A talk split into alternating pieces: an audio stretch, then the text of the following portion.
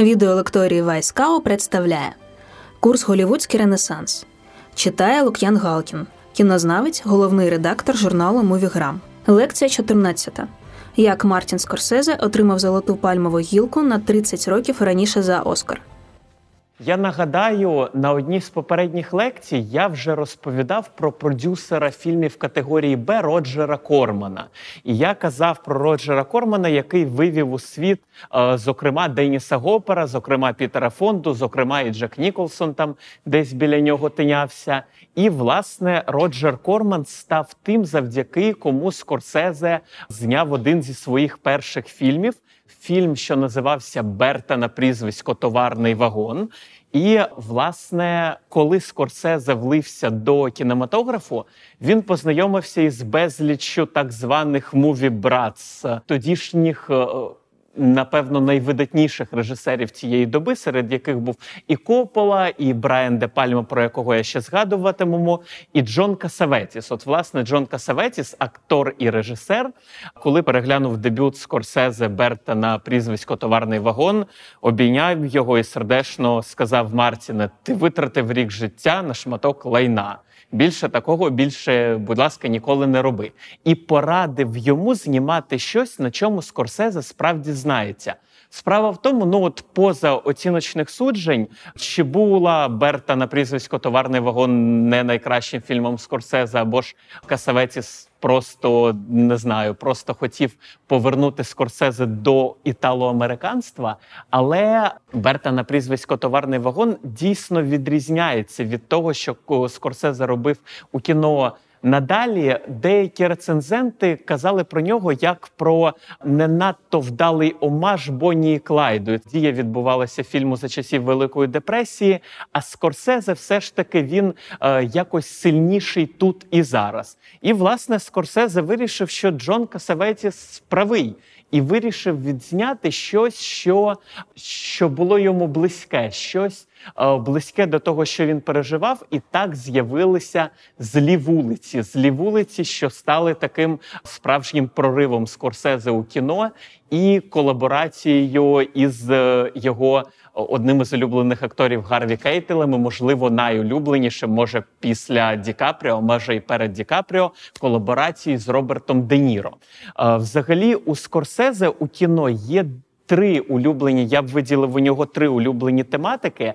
Це, звісно, кримінальне середовище, але не просто кримінальне середовище, а стосунки всередині кримінального середовища. Тобто, взагалі, Скорсезе, я б сказав, не завжди близький до ідеалів, наприклад, хрещеного батька Френсіса Форда Копполи. Він не змальовує кримінальне середовище постійно сім'єю, але можливо парадоксальним чином через те, що зв'язки що пов'язують героїв Скорсезе між собою, вони не завжди родинні, не завжди близькі до родинних. Можливо, через те вони парадоксальним чином навіть ближче. Тому що, якщо ви пригадаєте, ну от один з його пізніх фільмів е, відступники, то там двох ворогуючих між собою героїв, героя Мета Деймона і героя Ле Леонардо Ді Капріо, які довгий час навіть не бачать одне одного, а тільки знають е, про існування одне одного. Їх, коли вони врешті стикаються, складається враження, що їх поєднує надзвичайно вороже, надзвичайно ненависна, але дуже міцна, дуже відчутна екранна хімія. От, власне, таке відбувається у Скорсезе нерідко, звісно, у його найуспішніших роботах, тому що у Скорсезе робіт чимало, і, скажімо чесно, не всі з них можна відверто називати шедеврами. Різні думки звучали з приводу злих вулиць, але цей фільм безумовно ще й цікавий тим, що тут виявляється друга пристрасть Скорсезе, яку один з дослідників так влучно позначив як католицьке відчуття провини. От католицьке відчуття провини і взагалі релігія, релігійне відчуття католицизму широкому розумінні. Він це це одне з того, що Скорсезе безумовно цікавить. Е, згадайте принаймні його стрічку остання спокуса Христа. Ну і взагалі християнські мотиви, католицькі мотиви, е, вони традиційно у Скорсезе десь десь мають місце, причому далеко не завжди у позитивному сенсі. Роджер Корман, славетний продюсер фільмів категорії Б. розглядав можливість повного фінансування злих вулиць, тому що Скорсезе там бідкався і не, не знав, де йому грошей взяти на цей фільм. І він погодився цей фільм фінансувати. Але якщо всі герої будуть не італо-американцями, а афроамериканцями, Роджер Корман хотів зробити так званий е, власне експлуатаційний фільм, який експлуатує тематику. Ну от цього разу, оскільки «Blaxploitation» афроамериканської спільноти. Ну бажано кримінальної афроамериканської спільноти, але все сталося по-іншому. Все все ж таки сталося так, що цей фільм став е, на деякий час візитівкою Скорсезе та його екранних італоамериканців. Але вже за деякий час Скорсезе затьмарить власний успіх, е, відзнявши, напевно, досі найвідоміший свій і найславетніший фільм це таксист. Таксист, що був знятий у період небувалої спеки у Нью-Йорку, а також страйку санітарних служб. Скорсезе пригадував, що у таксисті він втілив своє бачення кінематографу як сну або наркотичного марення у чомусь посередині, у такому посередньому граничному становищі, знаходиться Тревіс Бікл, головний герой, якого втілив Роберт Де Ніро і якого сам Скорсезе порівнював із власне таким собі самураєм із кодексом честі. Але справа у тому, що самураю із кодексом честі у виконанні Роберта Де Ніро він виявлявся ще й носієм потужного в'єтнамського синдрому. Е, власне, Тревіс Бікл ветеран В'єтнаму, який повертається додому і бачить там речі явно не за ті, за які е, він воював у В'єтнамі, і за які гинули його товариші. У таксисті Скорсезе зображує Нью-Йорк, зображує Америку якимось. Тотальним розчаруванням, але дуже адресним, тотальним розчаруванням, перш за все, для тих, хто боровся за цю Америку у В'єтнамі. І одним з е, таких найболючіших для Тревіса Бікла зустрічей стає знайомство із героїною Джоді Фостер, неповнолітня е, проститутка, що не дуже й хоче повертатися додому. Власне, вона вважає, що на вулиці їй окей, що її сутенер, звісно, буває не дуже гарним хлопцем, але вдома її не чекає нічого кращого.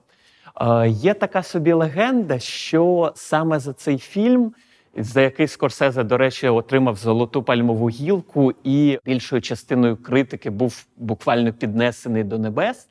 Що за цей фільм його колись не полюбила американська кіноакадемія. Ну, власне, американська кіноакадемія це більше шести тисяч людей.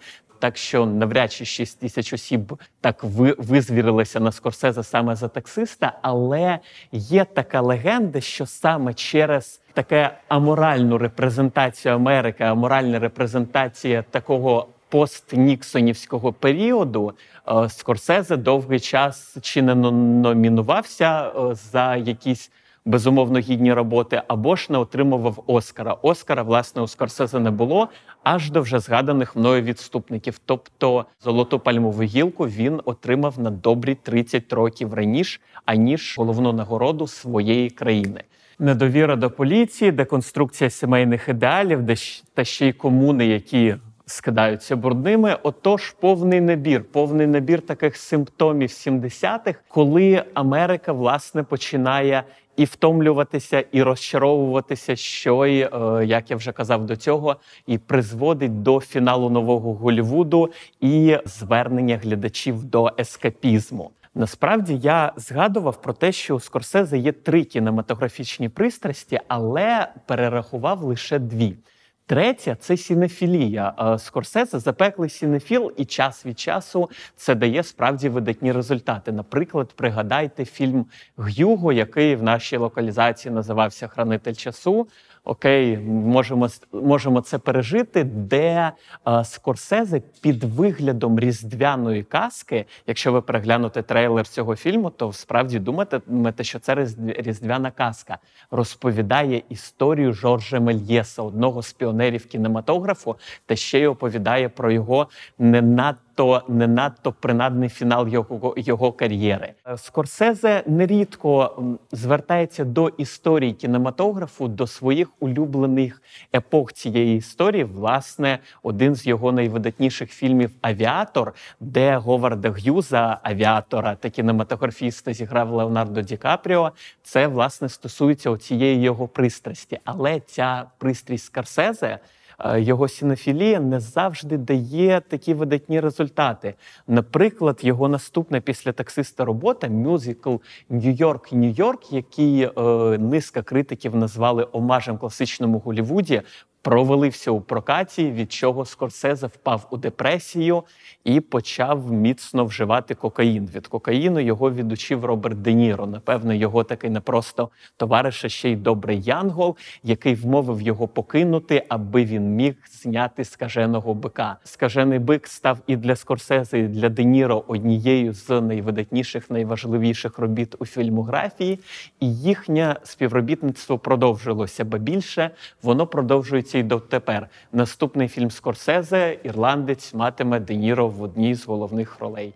Це була лекція з курсу Голівудський Ренесанс від Лук'яна Галкіна, кінознавця та головного редактора журналу Мувіграм. Проект Вайскау реалізується за фінансової підтримки проекту зміцнення громадської довіри UCBI 2 що фінансується Агентством США з міжнародного розвитку USAID.